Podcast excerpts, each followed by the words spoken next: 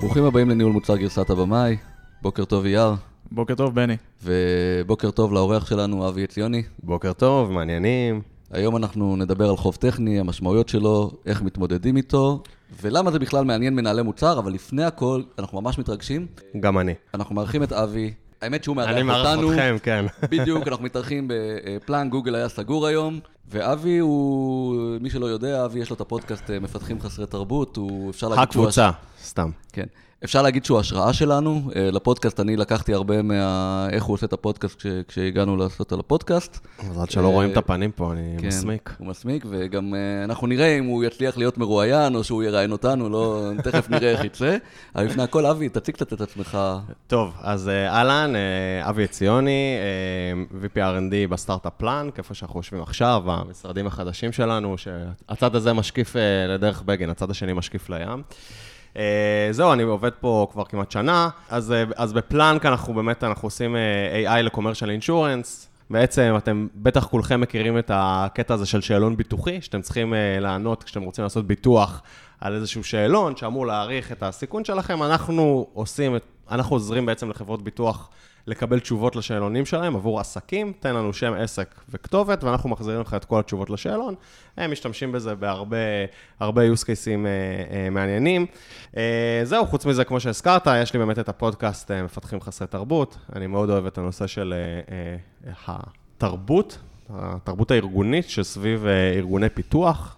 כמובן שזה לא רק מפתחים, למרות שזה בעיקר מפתחים, גם ניהול מוצר, QA, כל דבר שקשור לפיתוח. זהו, זה אני.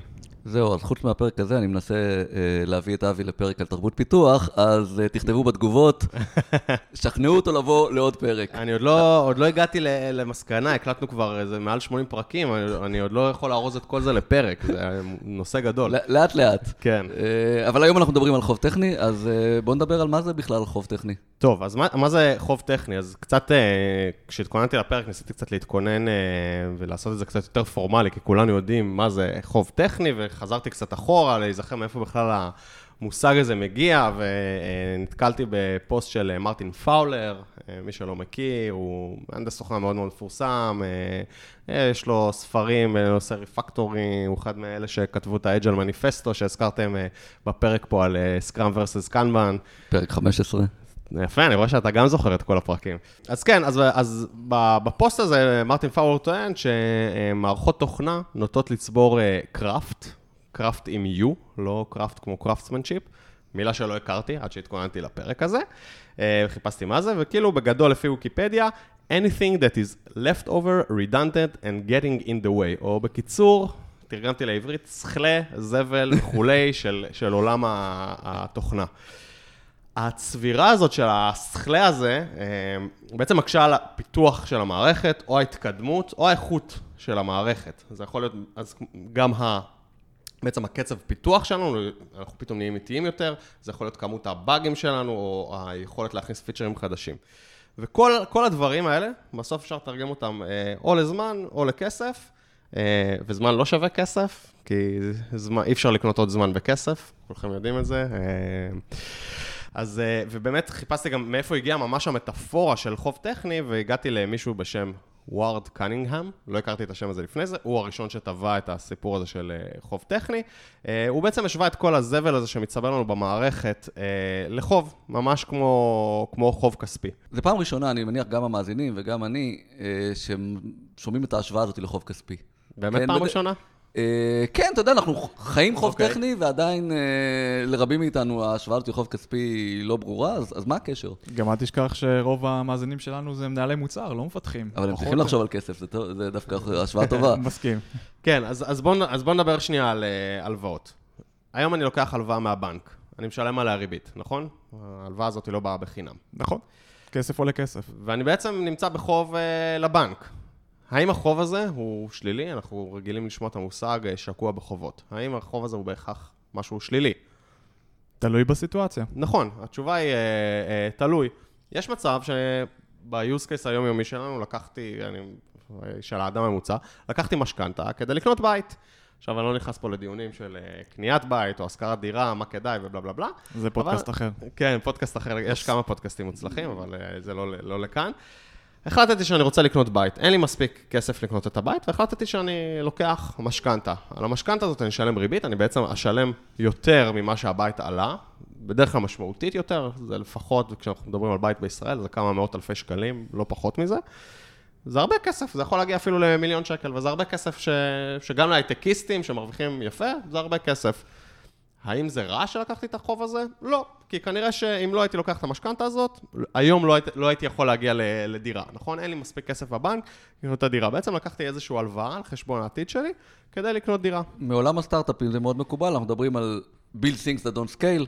נכון. כלומר, אתה חייב לבנות בהגדרה עם חוב טכני, כי אתה קודם כל בכלל צריך לצבור את הלקוחות שיאפשרו לך אה, להגיע לשלב הבא. נכון, נכון מאוד. אז, אז בעצם, אז שוב, אם אנחנו מסתכלים על זה על כל מיני כיוונים, אני יכול לקחת גם אותו דבר כמו משכנתה, אז אני יכול גם לקחת הלוואה לשם הקמת עסק. בעצם לקחתי איזשהו, לא יודע, מיליון שקל, אני מקים איזשהו עסק, שאני מניח שה, שהעסק הזה יניב לי מספיק כסף גם כדי להחזיר את ההלוואה וגם כדי להרוויח אה, אה, כסף, כסף בעצמי, לי להתפרנס. ואחרי שלקחתי את ההלוואה הזאת, יש את הקטע המעצבן הזה שאני צריך להחזיר אותה, נכון? כל עוד אני לא מחזיר את הקרן, את הסכום שהלוויתי, אני משלם ריבית. כן, אז בוא קצת בשביל מנהלי המוצר, ש- שהחוב הטכני בשבילם נגמר ב...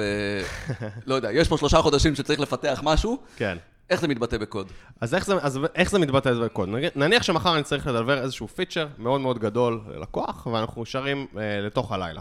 אז בסיטואציה הזו, יש לי שתי אפשרויות, או לבנות את הכל נכון, בדיוק by the book, שיהיה אפשר אחר כך להרחיב את זה, שלא יהיו באגים, שהכל ידבר אה, בצורה מאוד מאוד אה, מהונדסת, יפה ומהודק, ואני יכול, בגלל שמחר, אנחנו כבר עכשיו השעה 12 בלילה, ומחר הלקוח מחכה ל- לאיזשהו פיצ'ר, אני יכול לעשות את הכל quick and dirty, שיעבוד ממש מאוד האקתון, שיעבוד בדיוק כמו שאנחנו מצפים, כמו שהלקוח מצפה, בלי לחשוב על הרחבות לעתיד, בלי לחשוב על מה יהיה מחר, פשוט, פשוט לשחרר את הדבר הזה כמה שיותר מהר, נכון? עכשיו, מה קורה בפעם הבאה שאנחנו נוגעים באזור הזה בקוד? אז בעצם בפעם הבאה שאנחנו נתקרב לקוד הזה, אנחנו נצטרך להחזיר את הריבית הזאת שלנו, את מה שהשווינו בעצם לחוב כספי. אז ה... לקחתי פה איזושהי הלוואה, לא עשיתי את המערכת בצורה הכי אה, מהודקת אנג'ינירית שאפשר, ועכשיו אני צריך להחזיר ריבית.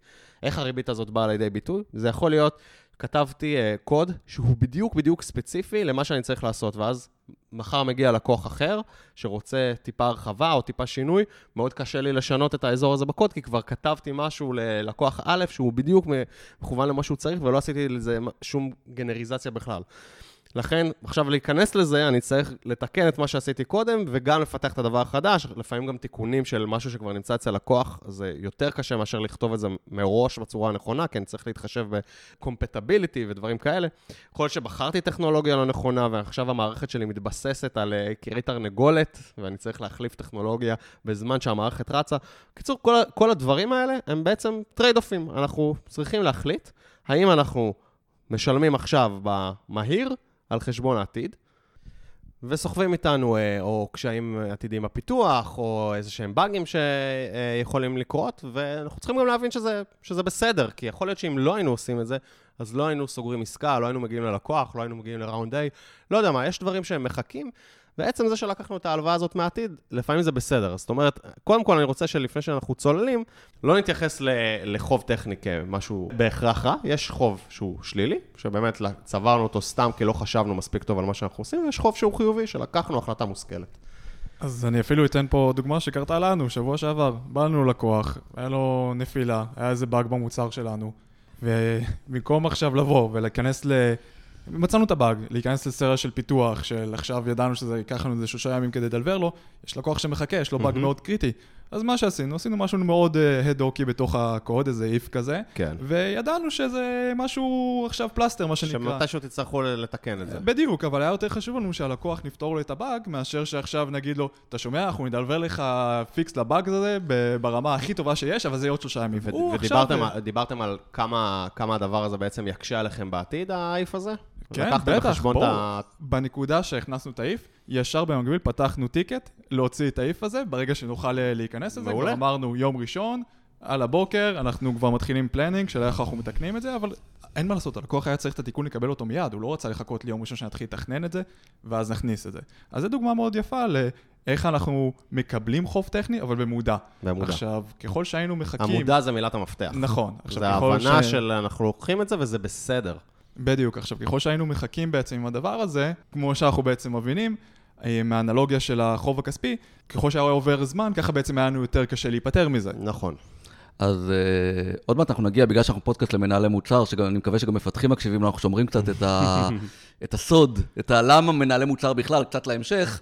אז דבר אחרון ככה, לפני שנגיע לשם, עוד כמה דוגמאות על חוב טכני. מה זה חוב טכני? שכולם, אתה יודע, נעשה יישור קו לכולם, שיהיו ברור כן, מה זה אה- חוב טכני, ואז נוכל לדבר איפה המקום של מנהל המוצר. אז באמת חוב טכני זה יכול להיות באמת כל מיני סוגים של חובות טכניים. זה יכול להיות, אה, נגיד אנחנו עובדים במונוליט, אז זה לאו דווקא חוב טכני מבחינה מוצרית, זה לאו דווקא יגרום לנו באגים, אבל זה יקשה עלינו להוציא גרסאות ל production. ואז כשמתגלה באג, יותר קשה לנו לשחרר תיקון ל production, כי אנחנו צריכים לשחרר את כל המערכת ואנחנו לא יכולים לשחרר חתיכה קטנה.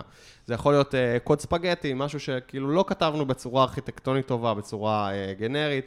זה קצת יכול להיות, אה, יאר, מה שהזכרת על ה if הזה שעשינו ללקוח, יכול להיות שזה קצת אה, נופל בקטגוריה הזאת, יכול להיות בחירות טכנולוגיות לא נכונות.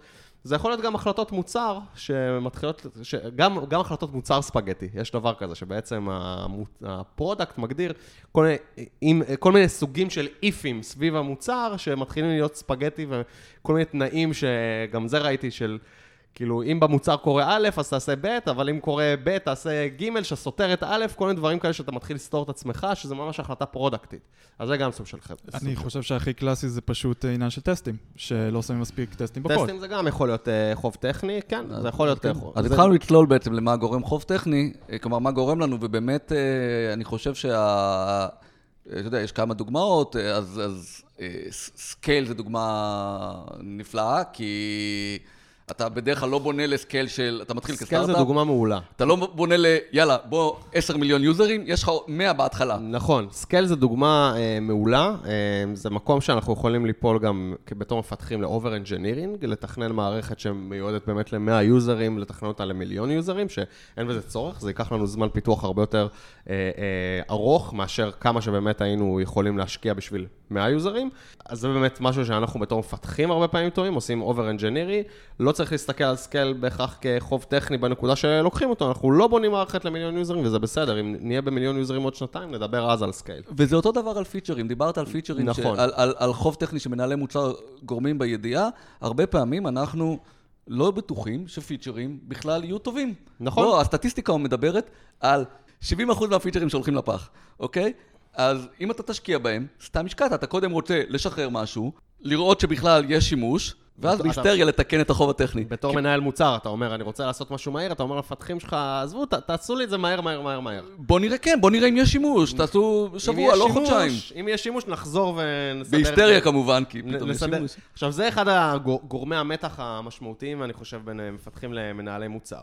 כי מפתחים, אה, אנחנו אוהבים לבנות, אה, אנחנו אנשי engineering, אנחנו אנשי craft, לא ב-U, ב-A. craftsmanship, אנחנו רוצים אה, אה, להיות אנשי, אנשים עם מיומנות מאוד חזקה ל, ל, לאומנות שלהם, ל, להנדסה שהיא האומנות שלהם, ואנחנו רוצים לבנות אה, מערכת טובה. ואז בא אה, אה, מנהל מוצר, ובעצם אומר, תעשו את זה מהר, מהר, מהר, נשחרר ללקוחות, ואחר כך נעשה את זה בצורה טובה.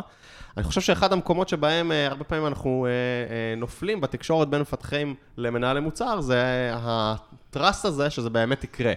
שם בעצם הרבה פעמים מפתחים לא מאמינים שבאמת יהיה להם את הזמן לפתור אחר כך את, ה, את החוב הטכני, ושם מתחילים להיווצר מתחים בין מנהלי מוצר ל, לאנשי פיתוח. אני חושב שגם יש, אתה יודע, יש את כל הסוגים. כלומר, אני כבר ראיתי מצב שמנהל המוצר רוצה הכל והמפתחים רוצים לחתוך, כן. ו- וגם הפוך, שהמפתחים רוצים לעשות משהו גדול ומנהל המוצר רוצה לחתוך. בדרך כלל מנהל המוצר רוצה הכל, והמפתחים אומרים, רגע, בוא נעשה את הדבר הזה, נעשה אותו טוב, אבל הרבה פעמים מנהל מוצר רוצה מהר, ואז גורם למפתחים לקחת החלטות, אה, לעגל פינות בגדול, וזה בסדר גמור, זה חלק מהטריידופים שדיברנו עליהם, אבל המפתחים הרבה פעמים מוטרדים מזה שלא יהיה להם זמן אחר כך לחזור ולתקן את זה. ו- ופה זה אולי באמת אה, מקום לשים רפרנס לפרק על ה-MVP, כלומר, אחד הדרכים להימנע מחוב טכני בעייתי, כלומר, זה לא שלא יהיה חוב, זה באמת לתעדף נכון. כשמנהל המוצר רוצה מהר, לחתוך את זה בצורה נכונה, ולא לתת למפתחים לחתוך את זה.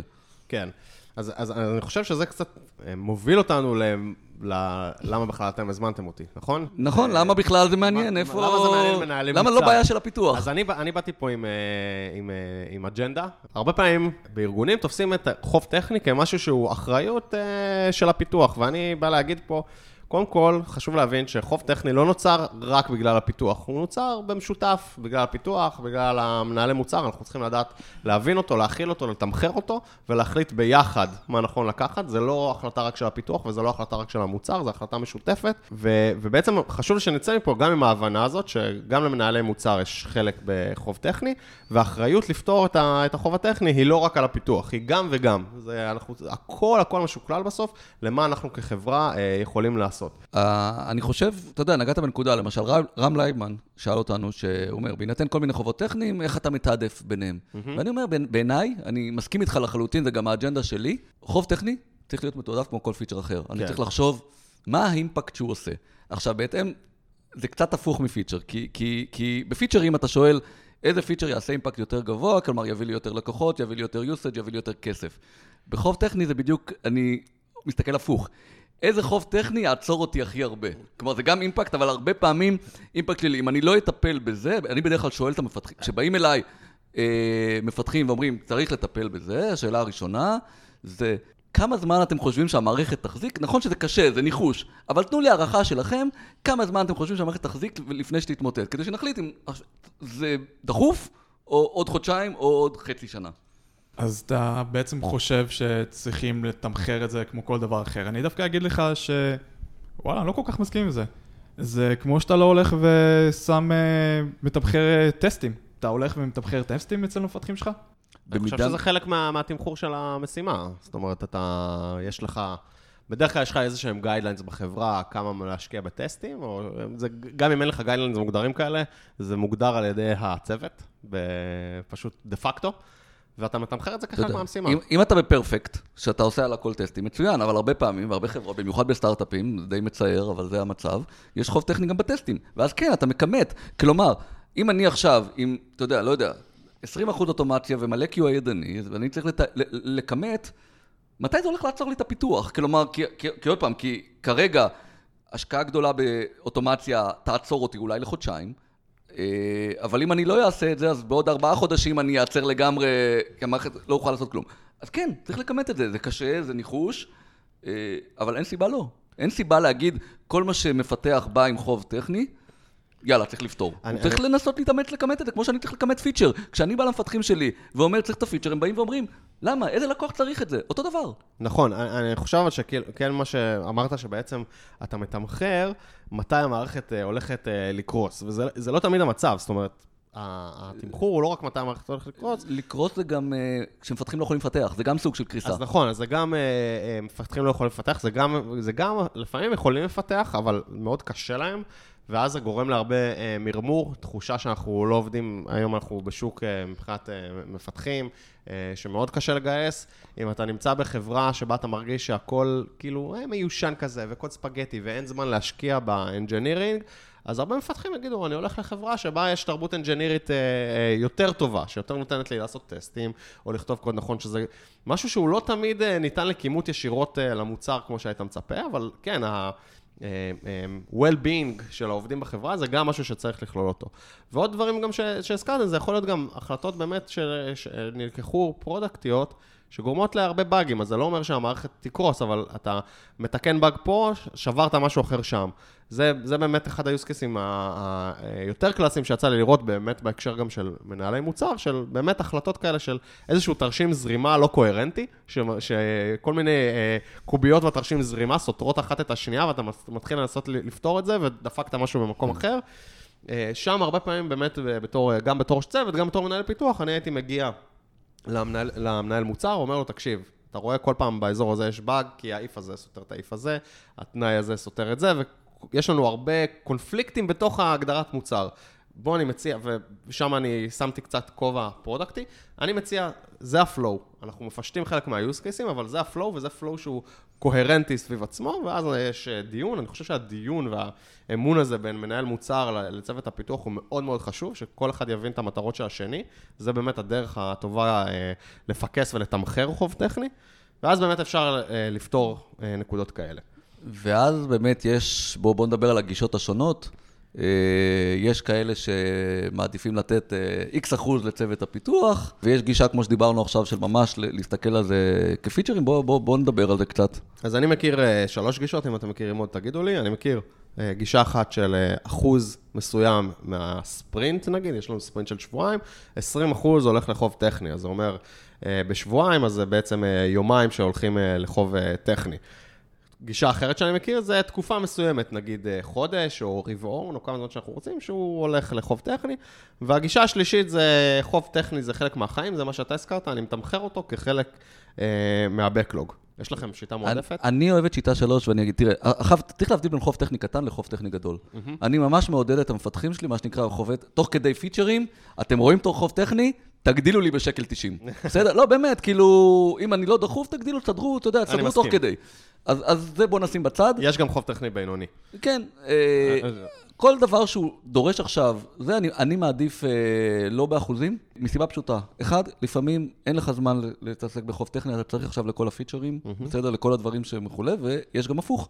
אנחנו עכשיו, במשך שלושה חודשים, מחליפים את כל ה database, mm-hmm. חוב, חוב טכני של scale, מ Postgres ל Redis. הייתי צריך להזיז... סיפור אמיתי. מה? סיפור אמיתי קורה עכשיו? כן, כן, כן, כן, כן, אנחנו... זה כבר שלושה חודשים. היינו צריכים להזיז מפתחים, כלומר, המפתח אחד לא מספיק, הגענו למסקנה שצפי לקוחות שאנחנו הולכים, אנחנו צריכים יותר מהר ממה שחשבנו, רצינו לפרוט את זה על חצי שנה, היינו צריכים לקצר לשלושה חודשים. אני לא יכול ב-20 אחוז. זה עצר לי חצי מצוות הפיתוח.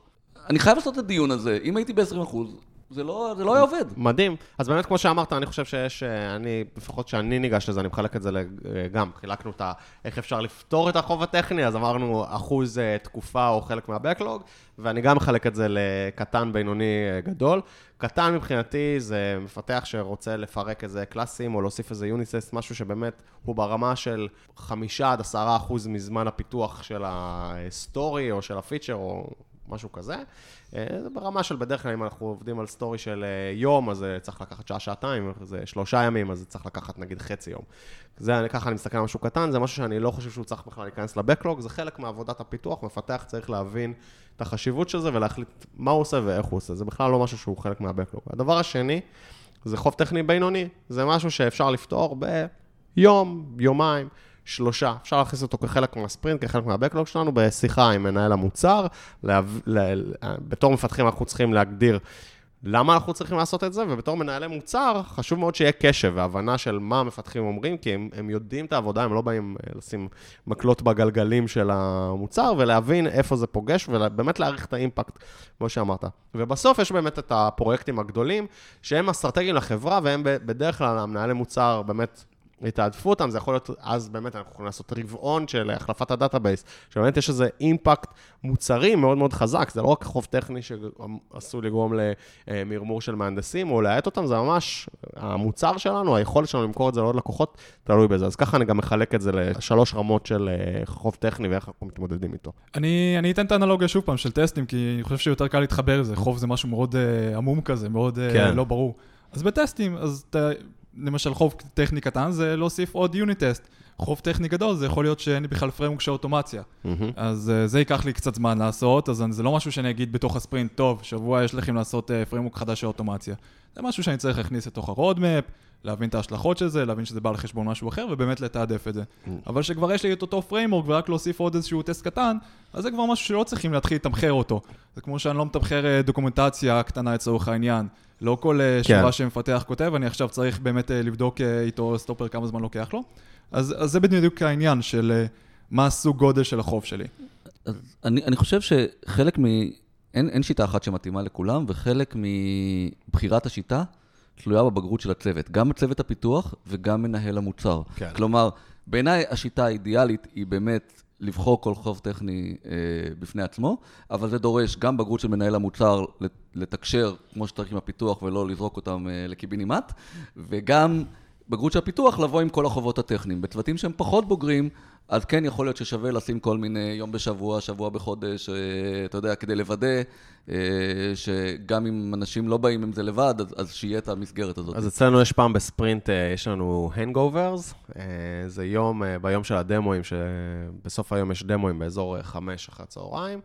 וכל שאר היום הוא מוקדש להנגובר. זה דברים שאנשים אה, תמיד אה, רוצים לעשות, ואף פעם לא נכנסים לבקלוג, אז זה יכול להיות באמת פתרון של אה, חוב טכני, זה יכול לפעמים להיות גם אה, כזה POCs לכל מיני דברים שאחר כך יכולים להיכנס לבקלוג, וזה באמת הפעם בשבועיים הזה, יש אה, כזה, זה קצת פחות מיום, שלמפתחים יש זמן אה, לעשות מה שבא להם. לא רק למפתחים אגב, גם ל product. זהו, אז מי באמת, אה, אז, אז גיא פוגל שואל, מי, מי אחראי על החוב הטכני? אז, אז כמו שאמרתי, החוב הטכני, ה- ה- אם, אם יש מסר אחד שאני רוצה לצאת מהפרק הזה למאזינים שלכם, שהם באמת מנהלי מוצר, זה הבנה שחוב טכני הוא לא עסק רק של הפיתוח, הוא עסק של כולנו, כי זה פשוט בסוף מעכב את החברה. חוב טכני גם לא נגרם רק בגלל הפיתוח. כמו שאמרנו, הוא יכול להיגרם גם בגלל מנהלי המוצר, ואני לא אומר את זה בקטע מאשים, אני אומר את זה, This is part of life, וזה ממש ממש בסדר, שגם מנהלי מוצר, אה, הרבה פעמים אה, מפתחים, אה, אומרים לי, למה המנהל מוצר לא נתן את כל הדרישות מראש, אה, ולא ידע בדיוק אה, לאן הולכים. ואני אומר להם, למה אתם באתם ואמרתם שאתם צריכים לעשות עכשיו refactoring? למה לא בניתם מראש את המערכת בצורה, בצורה טובה?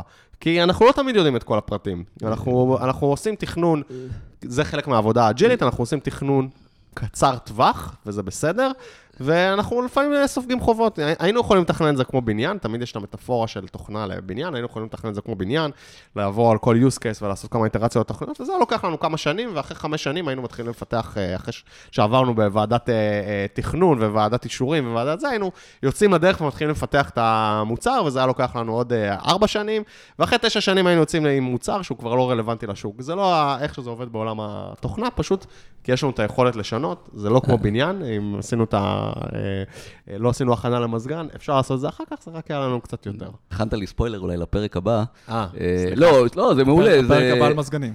כן, שלא קשור אומנם לחוב טכני, אבל דיברת קצת על, אתה יודע, שהדרישות הן לא מושלמות, ואנחנו כן. יכולים לדבר בפרק הבא למה הדרישות בכלל צריכות לא- להיות לא מושלמות, ו- ולמה עדיף להשאיר חורים. אז, אז אני מקווה שלכל ה... בעצם הבאנו אותך כדי לקבל את כל המאזינים של מפתחי- מפתחים חסרי תרבות, אז כדאי לכם להקשיב גם לפרק הבא. זהו, אה, איתי קטשווילי שואל, האם מתכננים חוב טכני כחלק מה roadmap? זו שאלה ממש למנהלי מוצר. אני חושב שענינו על זה, לא?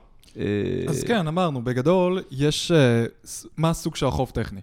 אם זה משהו שהוא באמת גדול, שאני צריך ממש להשקיע בו את ה resourceים, ואני צריך לעשות את זה על חשבון משהו אחר, אז אני באמת אכניס אותו לתוך ה roadmap.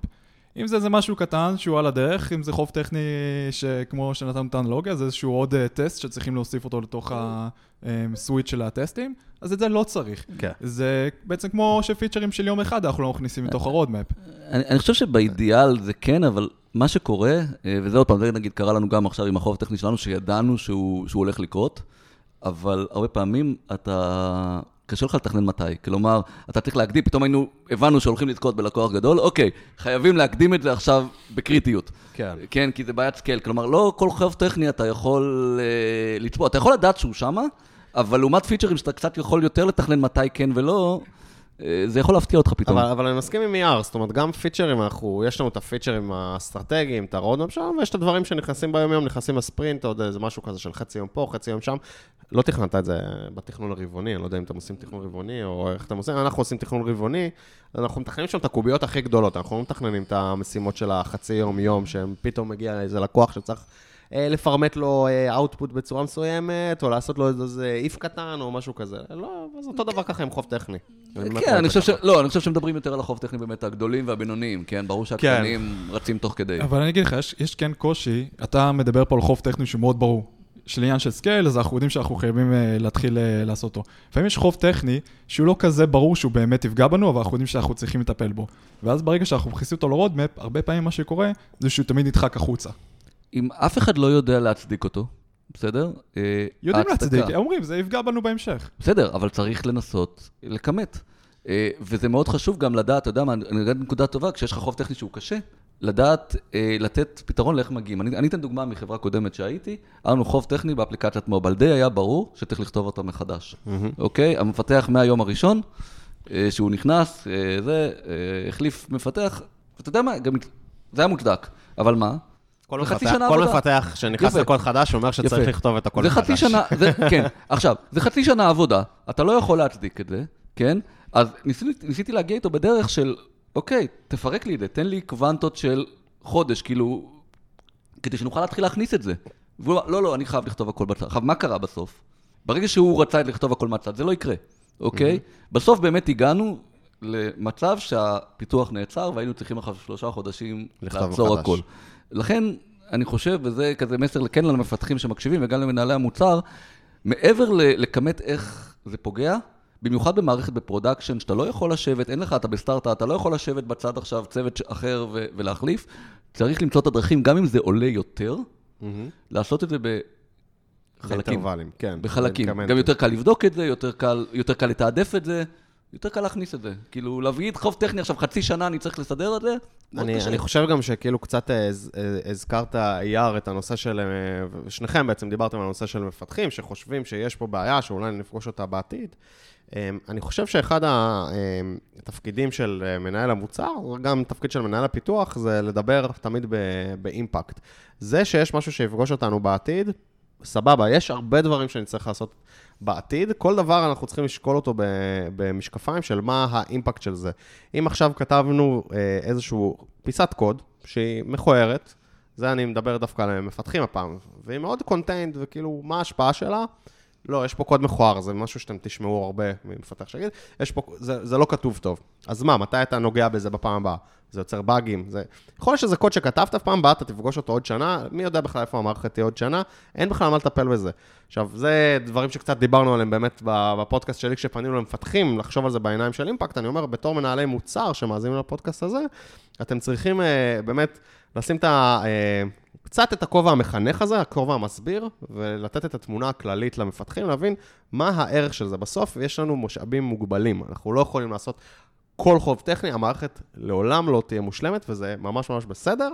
אתם צריכים לבוא ולהסביר למה זה בסדר, למה אנחנו לא נוגעים בזה עכשיו, לשאול את השאלות הנכונות. האם הקוד הזה הוא קוד חם? האם אתם הולכים לגעת בזה שוב? האם הוא הולך ליצור לנו באגים? האם הוא הולך להאט אותנו במשהו? יכול להיות שהתשובות לשלושת השאלות האלה זה לא. ואז לא צריך לתקן את זה, וגם מפתחים אמורים להבין את זה, אבל צריך להסביר להם את זה. כן, גם עד כמה הפיצ'ר הזה שבעצם החוב נוצר בגללו, הוא ברור. יכול להיות שכמו שתיארת, שזה עדיין לא ממש הבניין אה, הכי כן. חד אה, בשכונה, ועדיין באמת לא ברור לאן אנחנו רוצים בדיוק לקחת אותו, וזה בסדר שיישאר שם החוב. כי עכשיו לתקן אותו, ואחר כך עוד פעם אנחנו נזיז את זה, ואז עוד פעם נצבור חוב, זה זה קצת נכון. מיותר. הכי טוב, אם, אה, לא תמיד זה אפשרי, אבל אם אתה מצליח לחבר אה, חוב טכני לפיצ'ר או ללקוח, אוקיי? אז זה הכי טוב, אז נכון. כולם מרוצים. נכון, זה, זה נכון, קצת מגדילים ב- באיזה 20 אחוז את כמות הזמן של הפיתוח, או אפילו 50 אחוז. לא, אני מדבר יותר, כלומר, הסיבה, כן. ללכת, למ- במקום שהסיבה לממש את החוב הטכני היא כי המפתחים לא מרוצים, היא הסיבה כי אם לא נממש אותו, אז את הפיצ'ר הזה שאנחנו הולכים לדלבר ללקוח לא נוכל נכון. לעשות. ואז כולם מרוצים, זה הכי עולה, טוב. עולה כסף, הרבה פעמים זה כאילו, אתה מתחיל. ל- ל- ל- מתחיל לנזול לך כסף בין האצבעות בגלל חוב טכני, זה גם הזדמנות טובה לשפר את המערכת. אני רק אתן עוד אה, נקודה מאוד חשובה. אם יש איזה מפתח, סליחה, יותר נכון, אם יש איזשהו מנהל מוצר שהוא לא מודע לעניין הזה של החוב הטכני, כי מפתחים לא מגיעים אליו עם הנושא הזה, זה לא בגלל שאין לו חוב טכני. נכון. זה בגלל שהמפתחים פשוט לא הגיעו אליו עם הנושא הזה, או שהם לא מספיק מודעים לזה שהם צריכים להעלות את זה אליו. נכון. אז כל מנהל מוצר ששומע את הפרק הזה, אם אתה לא קיבלת את המשפט הרגיל של, כן, אבל יש לנו פה חוב טכני, או זה אחר כך יפגוש אותנו בעתיד, לך תשאל את הצוות פיתוח, כי זה קיים. בוודאות זה קיים בכל חברה. אני לא חושב שמפתח מוצר שלא ישמע את המשפט הזה. תתפלא, יש כן? סוגים שונים. כן. אני, תראה, יש כל מיני, אני, אני, אני אגיד גם שהרבה פעמים, אתה יודע, חוב טכני מתח, מת- מתחבר ל- לסוג של maturity, אתה יודע, scale, cost וכולי, ו- וmaturity, אתה יודע, תלוי באיזה שלב אתה, כן, חייב להיות uh, במטרות. כלומר, כשאני מסתכל על רודמאפ, עוד פעם, לפעמים הוא למעלה, לפעמים הוא למטה, תלוי באיזה שלב החברה והמוצר. אבל זה לא משהו שאפשר להתעלם ממנו, זה חייב להיות חלק מהמטרות. המטרות לא יכולות להיות רק uh, השגת, uh, אתה יודע, פיצ'רים חדשים, השגת KPI חדשים. עכשיו, אנחנו לא פייסבוק, אתה יודע, בפייסבוק יש צוותים שלמים ש, שכל המטרה שלהם זה לטפל בחוב הטכני, אה, רובנו לא חיים שם.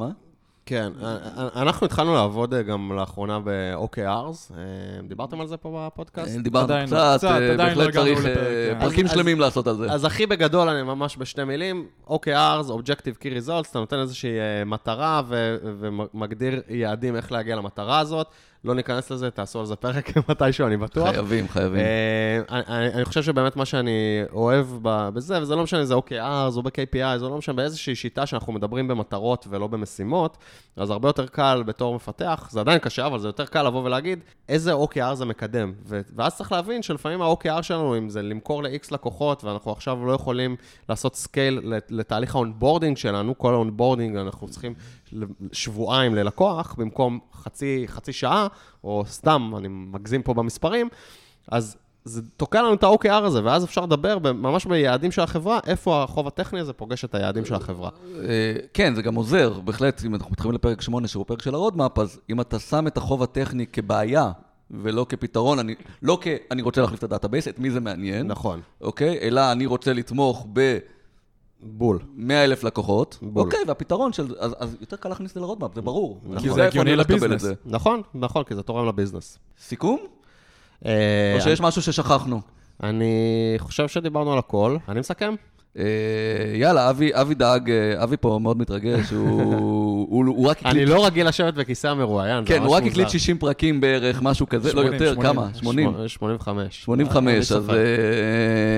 אה, ועוד כמה הוא היה מאוד. לחוץ פה שלא נספיק הכל, אז אני חושב שהספקנו הכל, יאללה, סכם כן, בשביל אז, אז, דיברנו באמת על מה זה חוב טכני, היה חשוב לי מאוד להבהיר פה שזה לא משהו שהוא רק של הפיתוח, באמת בגלל שזה פודקאסט למנהלי מוצר, אני רואה את זה ממש כאיזשהו mission של העבודה המשותפת של פיתוח ומוצר, להבין שחוב טכני הוא... הוא גם של הפיתוח וגם של המוצר, זה עבודה משותפת, וזה vision משותף, וזה אה, תורם או פוגע בשני הצדדים בא- באותה צורה, וגם שניהם גורמים לזה, וזה גם בסדר. אז דיברנו על מה זה חוב טכני, הבנו שזה לאו דווקא רע, יש לזה trade-off ים, והכי חשוב זה היכולת אה, אה, לנהל את זה. אה, וגם בסוף אה, דיברנו על הטקטיקות והאסטרטגיות, אז באמת זה לחשוב על אם אנחנו מקדישים אה, זמן, אה, אחוז מסוים, או תקופה מסוימת בשנה, או שזה באמת אה, חלק מה-Backlog, וגם דיברנו על החוב טכני קטן, בינוני, אה, אה, גדול. נכון? לא לא? יכולנו לסכם את זה יותר טוב. כן, אז הטיפ שלי למאזינים של מנהלי המוצר זה שווה להקשיב לכל הפרקים של מפתחים חסרי תרבות, באמת, אני אני, אני. מאזין קבוע. אה, אה, והטיפ שלי למאזינים פה של, אה, למפתחים שהצטרפו בגלל אבי, אני מקווה, כדאי לכם להקשיב לכל הפרקים שלנו. נכון שהם למנהלי מוצר, אבל אני חושב שהסינרגיה בין ניהול מוצר ופיתוח, חשוב. לדעת את האויב. אני יודע באמת שיש לנו הרבה מאזינים שהם אה, מנהלי מוצר, ואני בטוח שגם לכם יש אה, הרבה מאזינים שהם מפתחים, זה באמת, זה, זה הולך אה, תמיד יד ביד. כן. וגם יש לנו פרק על חוב טכני בפרק 13, ממש מעניין אותי, זה הוקלט כבר לפני איזה שנתיים, מעניין אותי... להקשיב לו, ו- כן, לא הקשבתי זה- לפני הפרק הזה, מעניין כמה אני aligned עם מה שאמרתי פה, אני מקווה שהייתי עקבי. גם נתת יותר את הזווית של הפיתוח, פה אנחנו נתנו יותר את הזווית של הניהול מוצר, אבל כמו שאמרנו, הם מחוברים ביחד. נכון. ופה יותר צריך לגשר דווקא על הפער שמבחינת הניהול מוצר, החוב הטכני, למרות שאנחנו יודעים שהוא קיים ולמרות שאנחנו יודעים שצריכים לטפל בו, הוא קצת נעלם לנו מבחינת איך מכמתים אותו או מה ההשפעה שלו. נכון. ופה אנחנו צריכים את העזרה של הפיתוח, וזה בעצם המסקנה מ- מהפרק הזה, אני חושב. משהו להוסיף, בני? תמצאו אותנו בפייסבוק, בטוויטר, באינסטגרם עוד לא. iTunes. iTunes, כן, בכל אפליקציות הפודקאסטים, תאזינו לפרק הזה, תדרגו אותנו, אה, ספרו לחברים. זהו, יאללה ביי, כמו שאומרים. שיהיה לכם יום קסום. יום קסום חייב, כן. תודה רבה.